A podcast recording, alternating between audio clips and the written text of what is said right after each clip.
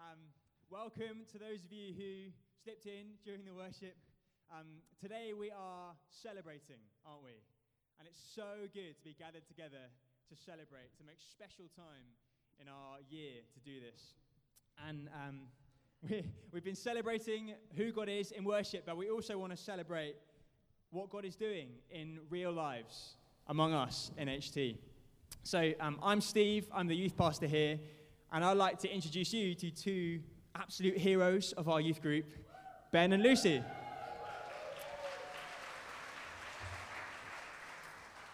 So, uh, guys, thank you so much for being here. Um, and we'd love to hear a little snapshot of what God's doing in your lives. So, Lucy, could you tell us a bit about how you started following Jesus? Um, yeah, so when uh, our family were little, uh, our mum was a Christian, but and we went to church, but none of us really like felt like we would all say we were Christians, but we didn't really know what that meant. And then we moved to Cambridge, and uh, we lived on the street, and some people moved into our street right next door to us, and they were Christian. Uh, and they invited us over and they introduced us to Jesus and like they introduced us to worship and all these things that we'd never really knew before and then uh, came to HT and met some pretty awesome people and went to Soul Survivor in 2015 and gave my life to Jesus. So, yeah.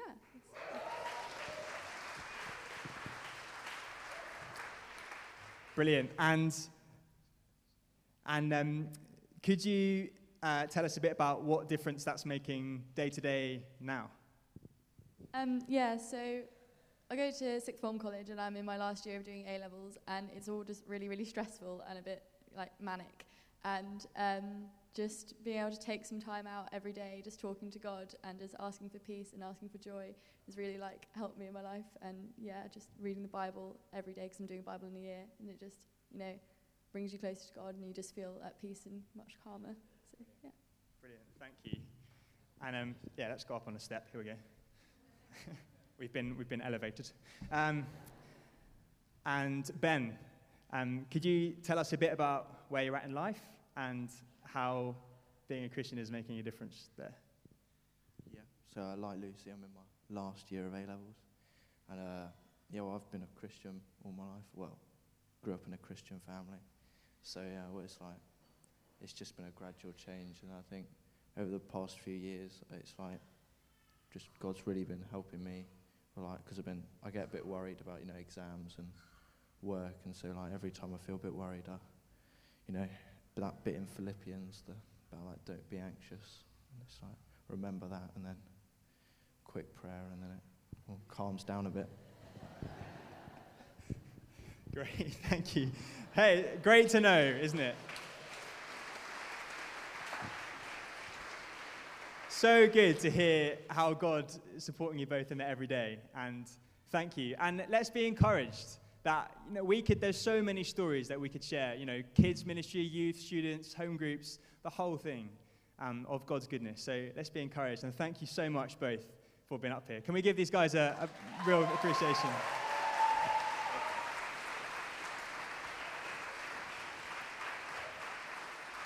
And we're going to uh, carry on our celebration now with uh, reading.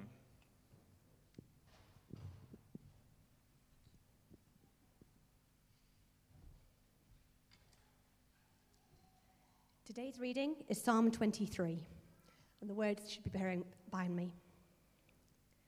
The Lord is my shepherd, I shall not be in want. He makes me lie down in green pastures. He leads me beside quiet waters. He restores my soul. He guides me in paths of righteousness for his name's sake. Even though I walk through the valley of the shadow of death, I will fear no evil, for you are with me. Your rod and your staff, they comfort me. You prepare a table before me in the presence of my enemies. You anoint my head with oil, my cup overflows. Surely goodness and love will follow me all the days of my life, and I will dwell in the house of the Lord forever. Well, good afternoon. And it's fantastic to be together as HT taking over Great St. Mary's again. Just um, look around you and see the family of HT. I find it enormously encouraging that we belong together. Don't you? Don't dare say no. Let's thank God together. Let me pray for us. Lord Jesus, we thank you for your faithfulness. Thank you that what we've sung of you is true. Great is your faithfulness. All I have needed, your hand has provided. And to look around today, Lord, and see how you have been adding to our number is inspiring, and we're grateful. We come to you as grateful children. Also, we come to you wanting you to feed us this afternoon. Lord, please pour out your blessing upon us. You who know the secrets of our hearts, meet with every single one of us. We pray in Jesus' name. Amen.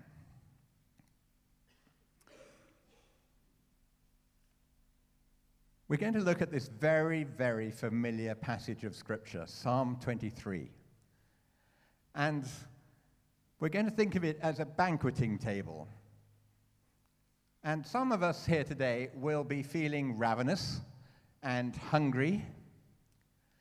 And you know perhaps that some, somewhere, some people here know they have great needs. Know that you need to meet with God because you're in a hard place. Well, I'm sure this psalm is going to be helpful. Some are not in that place at all. Some are in a place where life is going wonderfully well. And I'm so pleased that we have some people like that. We wouldn't want anything other than that. But the place to learn about how to get through rocky times is when you're in a good place. So this banquet has something for you too. My suspicion is that Psalm 23 is very well trodden turf for lots of us.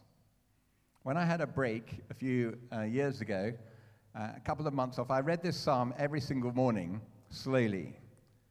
And I don't feel that I've plumbed the depths of it, even having done that. It has a lot to nourish us and to help us. But before we get near it, there are a couple of things I need to ask us to do. If we're going to really benefit from this psalm, we have to do something quite weird. We have to use our imagination and think of ourselves as being a sheep. Ah, I hate it when the person at the front says, Imagine you're a sheep. That's the moment that I knew I never wanted to be a sheep, or a goat, or a camel, or a donkey, or an earwig, or anything else. There's only one thing worse than being asked by someone to imagine yourself being a sheep, is when they ask you one to one, if you could be a color, what color would you be? Well, I, I don't really like that kind of territory. But anyway, to enjoy this psalm and benefit from it, we need to be prepared to enter into the imaginary world of sheep. Now, that for me is a problem because I'm urban. And when I read a bit of scripture that says, The Lord is my shepherd, as I found out when I preached on this passage about 25 years ago, and a sheep farmer came up to me and he said at the end, You know nothing about sheep, do you? if it had begun, The Lord is my bus conductor, I would have understood this psalm from woe to go. But to bring it up to have something really helpful to say, I have now an encyclopedic knowledge of Middle Eastern sheep. And I'm going to prove it to you over the next 20 minutes. So you've been warned. Actually, that chap who was a sheep farmer, he didn't have much advantage over me because the times he lived in so different from the times of David. Now, as I'm referencing one scholar's work, it did seem fair to me that I should give him some credit. So, my thanks to a man called Kenneth Bailey, who wrote a book called The Good Shepherd. I don't actually recommend you buy it because it's incredibly dense. He's a linguist, really, and he absolutely loves talking about the arrangement of words and how they've been changed and that sort of thing. But in between all that academic scholarship, he has some great personal insights about life in the Middle East. And uh, he says this Before modern times and cell phones, he was obviously writing for an American audience, The moment the lone traveller and the shepherd left for shelter and protection of the villages along the north south ridge, they were on their own. In those open, trackless spaces, the traveller would find himself vulnerable to thieves, wild animals, snakes, sudden blinding dust storms, water shortages, loose rocks, and furnace like heat, and many other potential threats. And for a linguist, he has a very racy translation of verse 1, which goes like this I have no police protection, but my needs are met because the Lord is my shepherd. Now, some of the points I'm going to make this afternoon, you're going to be tempted to say, Know that. I know that. I know that. There's nothing new here. But the thing is, are you feasting on it? So please, don't just kick it into touch because you know it already. Here is the first wonderfully sustaining thought on the banqueting table God meets our needs. If you're taking notes, that's a good thing to write down. God meets our needs. The Lord is my shepherd, I shall not be in want. Now, you've heard me say many times that when God repeats something in Scripture, I'm convinced that it's for one of a number of reasons. Either it's so important that he wants us never to forget it, or, or possibly and, it's so difficult to actually appropriate it, he needs to repeat it. And this idea that God meets our needs, it, it doesn't come just once in the scriptures, it comes many, many times. Isaiah 58:11 The Lord will guide you always he will satisfy your needs in a sun scorched land, and he'll strengthen your frame. Psalm 34, verse 9 Fear the Lord, for those who fear him lack nothing. Lions may grow weak and hungry, but those who seek the Lord lack no good thing. 2 Corinthians chapter 9 verse 8 And God is able to make all grace abound to you so that in all things, at all times, having all that you need, you may abound in every good work. And here in Psalm 23, verse 1 The Lord is my shepherd, I shall not be in want. And of course, you know that there is a difference between needs and wants. Every good parent knows that giving a child everything they ask for is a recipe for a disaster and a very unpleasant child. But God promises repeatedly to assure us that He will meet our needs, our deepest needs. Kenneth Bailey sounds a little bit catty, actually, when he comments on this. But it, what he has to say is nonetheless valid because it's catty. This is what he says The psalmist has a very basic set of wants that the shepherd provides for his sheep. That list includes food, drink, tranquility, rescue when lost, freedom from fear of evil and death, a sense of being surrounded by the grace of the Lord, and a permanent dwelling place in the house of God. An ever rising mountain of material possessions is not on the list. There's no hint of any need for power or control. An externally generated set of compulsive desires and the need to be constantly entertained are also absent. But God is good for the essentials of living. Well, when you hear what God is good for, who's he good to? And it's very reassuring just to call to mind that the person writing this psalm is not Mr. Goody Two Shoes. From what we know of his life, it was a train wreck on many an occasion. I don't know all about him, but I know because it's on record that he cheated his wife, that he had an affair with someone called Bathsheba, that he's on record for inciting a murder. The name the person that he incited was called Joab, and the person he bumped off was called Uriah. And yet, God's love enfolds him, and he says, The Lord's my shepherd. Now, before I move on to the next point, let's just do a quick reality check. Is verse 1 true for you or not? Or have we rewritten it so that it reads something like, Because I have so many friends, I won't be in want? Or because life's working out for me financially, I shall not be in want? Or because my family is behaving itself reasonably well, I shall not be in want? Now, while we all know what those statements are driving at, and they're not wrong, it, it's, we all understand that financial uh, provision is important, and a happy family would be wonderful. But it's the fact that it's the Lord your shepherd, because you can't change any one of the first five words of this psalm and still be left with a meaningful statement.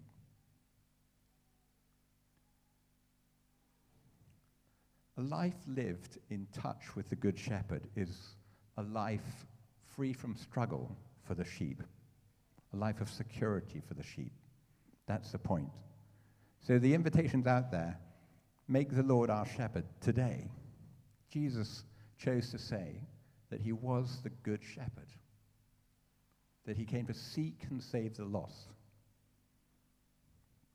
Okay, let's move to the second wonderfully nourishing truth in this psalm of many.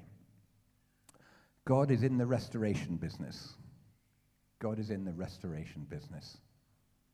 When we spend time with Him, both together and alone, when we're able to enjoy His company, He will restore us in our deepest places. He will do soul surgery.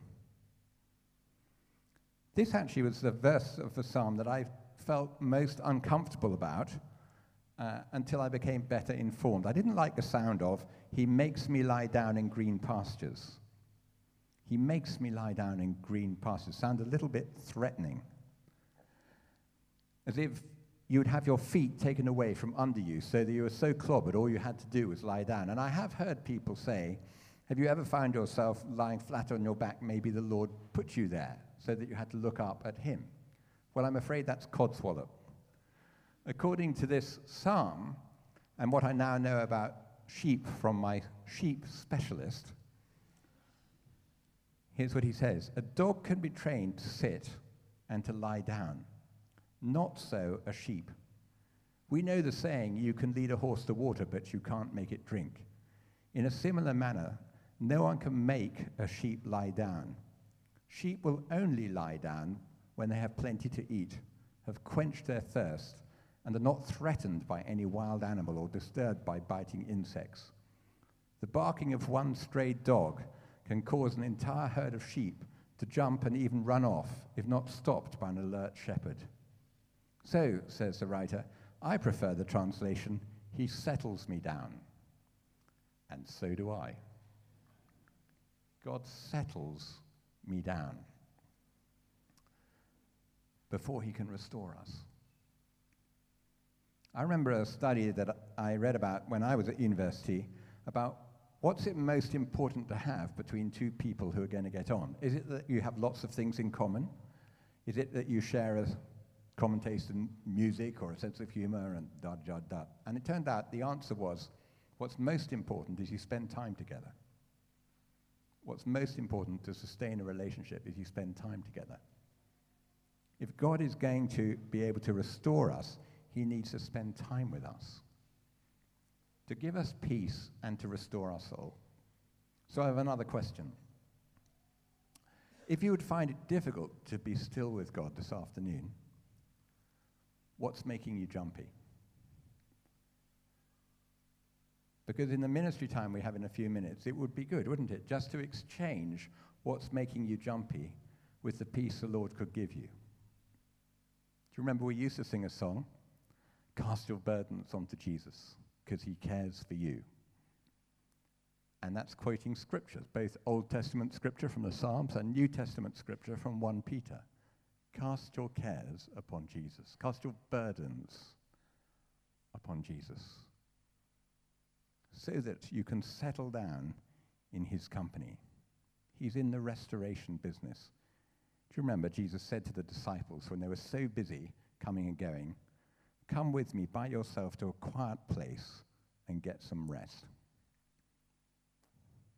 It's a lovely thought, isn't it? So why don't we receive it? Let's receive it this afternoon. Thirdly, God is going to guide us. And I just mention this and pluck it out because guidance is something that people get into a massive stew about.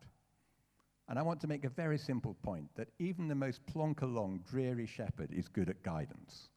It's a kind of absolute essential core requirement of a shepherd. They have to guide the sheep. And so you can rely, you can rely on God guiding you. He guides me in paths of righteousness. Actually, an ancient translation of this psalm puts it slightly better, really. He puts me back on track is a very good translation.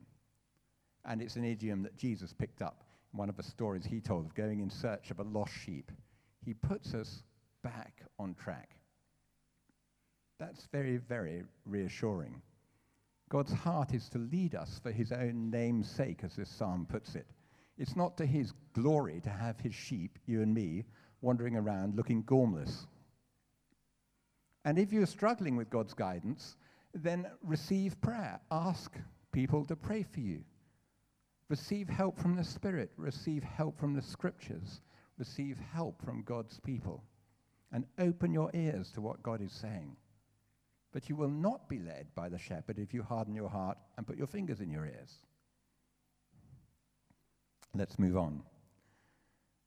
Four words that change everything. Four words that change everything in this psalm for you are with me. For you are with me. Every step of the way, all the time, forever and ever, God is with us. It's expressed in this psalm like this Even though I walk through the valley of the shadow of death, I'll fear no evil because you are with me. If you find it challenging to memorize the whole of this psalm, I suggest you memorize those four words. You are with me. God is with me. Jesus says, I am with you always to the ends of the age. Do you remember that? A few years ago, I received an email from a friend of mine called Emma. And Emma was a very dear friend, and she had cancer. And um, from time to time, she would write to us and ask for prayer, and I would fling an email back. But on one time, uh, there was a typo in uh, what I sent back to her, and instead of saying, We're praying for you, I, I wrote, We're praying, praying for you. So she wrote to me back, Thank you for praying. I felt Jesus so close to me as the machine was wearing over me. She was having a CAT scan or an MRI scan, I can't remember which. In fact, I found myself smiling at him, and then I laughed to myself at the thought of him enabling me to do this in such a place. Without him, I would have been a nervous, terrified wreck. The whole episode ended with a giggle with the two radiographers. It was really extraordinary, a pleasant experience with only a huge bruise on my hand, not painful, to show I'd even been there. She was bearing witness to the fact Jesus says, I am with you. And he loves saying this to us. In Isaiah, do you remember he says, When you walk through the fire, I'm with you. Jesus saying, I'm with you always to the ends of the earth. In the middle of his psalm, I am with you. Jesus again, when he came up walking on the water to the disciples in a boat, when they were scared out of their wits and fearing they were going to drown, and he just comforts them with the words, I am. And those two words, I am, the fact he is, God is, in the flesh and he's close by, is enough. Is enough. It's reassuring. Now, with my sheep hat on, I can tell you sheep know they need protection and reassurance because they're so vulnerable, apparently. Sheep have a special problem. They have no defenses. Cats have teeth, claws, and speed. Dogs have teeth and speed. Horses can kick, bite, and run. Bears can claw, bite, and crush. Deer can run. But the sheep have no bite or claws and cannot outrun any serious predator. They can butt other sheep, but that ability won't protect them from a wolf or a bear. The sheep's only secured, security is the shepherd. Indeed, you are with me. And in my research, I discovered something quite interesting about rods and staff, just by the way. Um, we've got a little picture, I hope, on a presentation. Maybe we don't. Ah, let me just backtrack. So that is a, um, one of the paintings on early Christian catacombs in Italy. Apparently, in the first few centuries after Christ, the most popular um, picture of him and a symbol of being a Christian, one of the two most popular, was the Good Shepherd. So you'll find in Rome and in Italy lots and lots of drawings of the Good Shepherd. Okay, the next one. I don't know if you can see this, but this is an Egyptian king, and in his hand, which is raised above his head, is a mace which he's about to wallop that slave with. Uh, and uh, that is the word rod, as in rod and staff. We do have the next picture. I don't know if you can see it any better there. But uh, the idea is the rod and staff that God walking alongside you has a, a, a very effective weapon to see off any predators. And um, that's how he'll look after you, partly. Well, let's move to the last point I have. There is a promise at the end, in the last couple of verses of this psalm. And I would just summarize it like this blessing upon blessing upon blessing.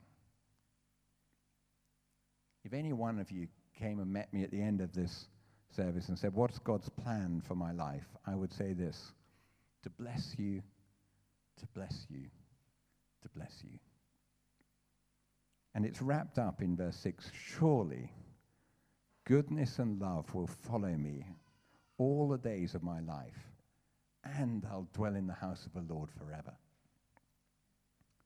If you're observant, you'll have noticed that something rather strange goes on in this psalm. That God is ahead of the game, leading the sheep at the beginning of the psalm. That he's walking alongside the sheep in the valley of the shadow. You are with me.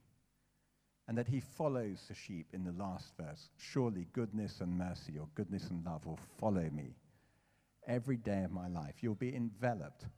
I am enveloped with the knowledge that nothing, nobody, no event, nothing can separate us from the love of God which is ours in Christ Jesus. So it's not an overstatement to say, The Lord is my shepherd, I shall lack nothing. Everything that I need is provided. So, what we're going to do now is we're going to have a moment of quiet just to reflect on what I've been saying. And then I, I feel very much that part of what we're learning to do more and more as God's children at HT is to build each other up, to bless one another, to support one another. And we do this by praying very often. And uh, it's not magic, but it's real.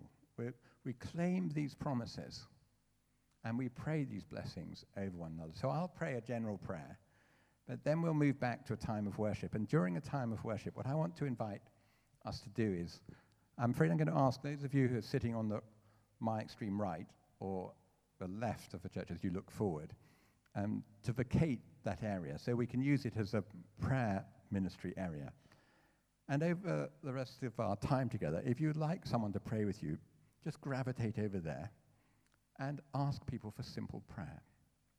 Or it may be there's someone here in the church that you know and you trust, and you'd rather have them pray with you. That's absolutely fine. But let's not run away from the presence of the Lord. Let's make space for Him to move among us. As we sit, let's pray.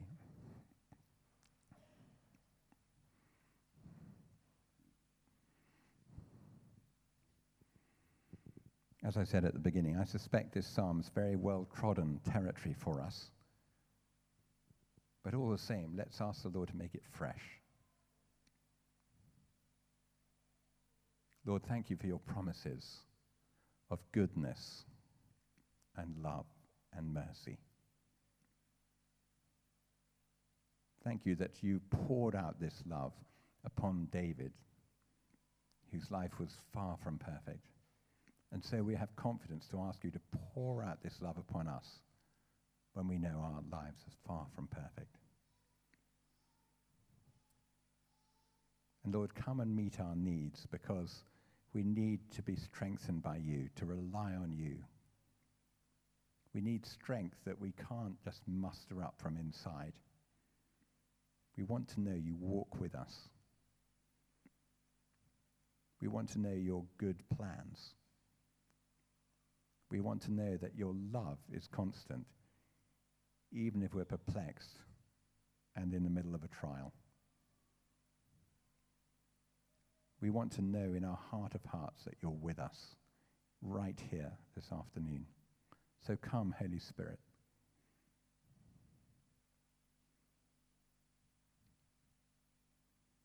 And Lord, for those of us who are fidgeting this afternoon and reluctant to drink from the waters because we don't feel peaceful enough, help us to hand our burdens over to you.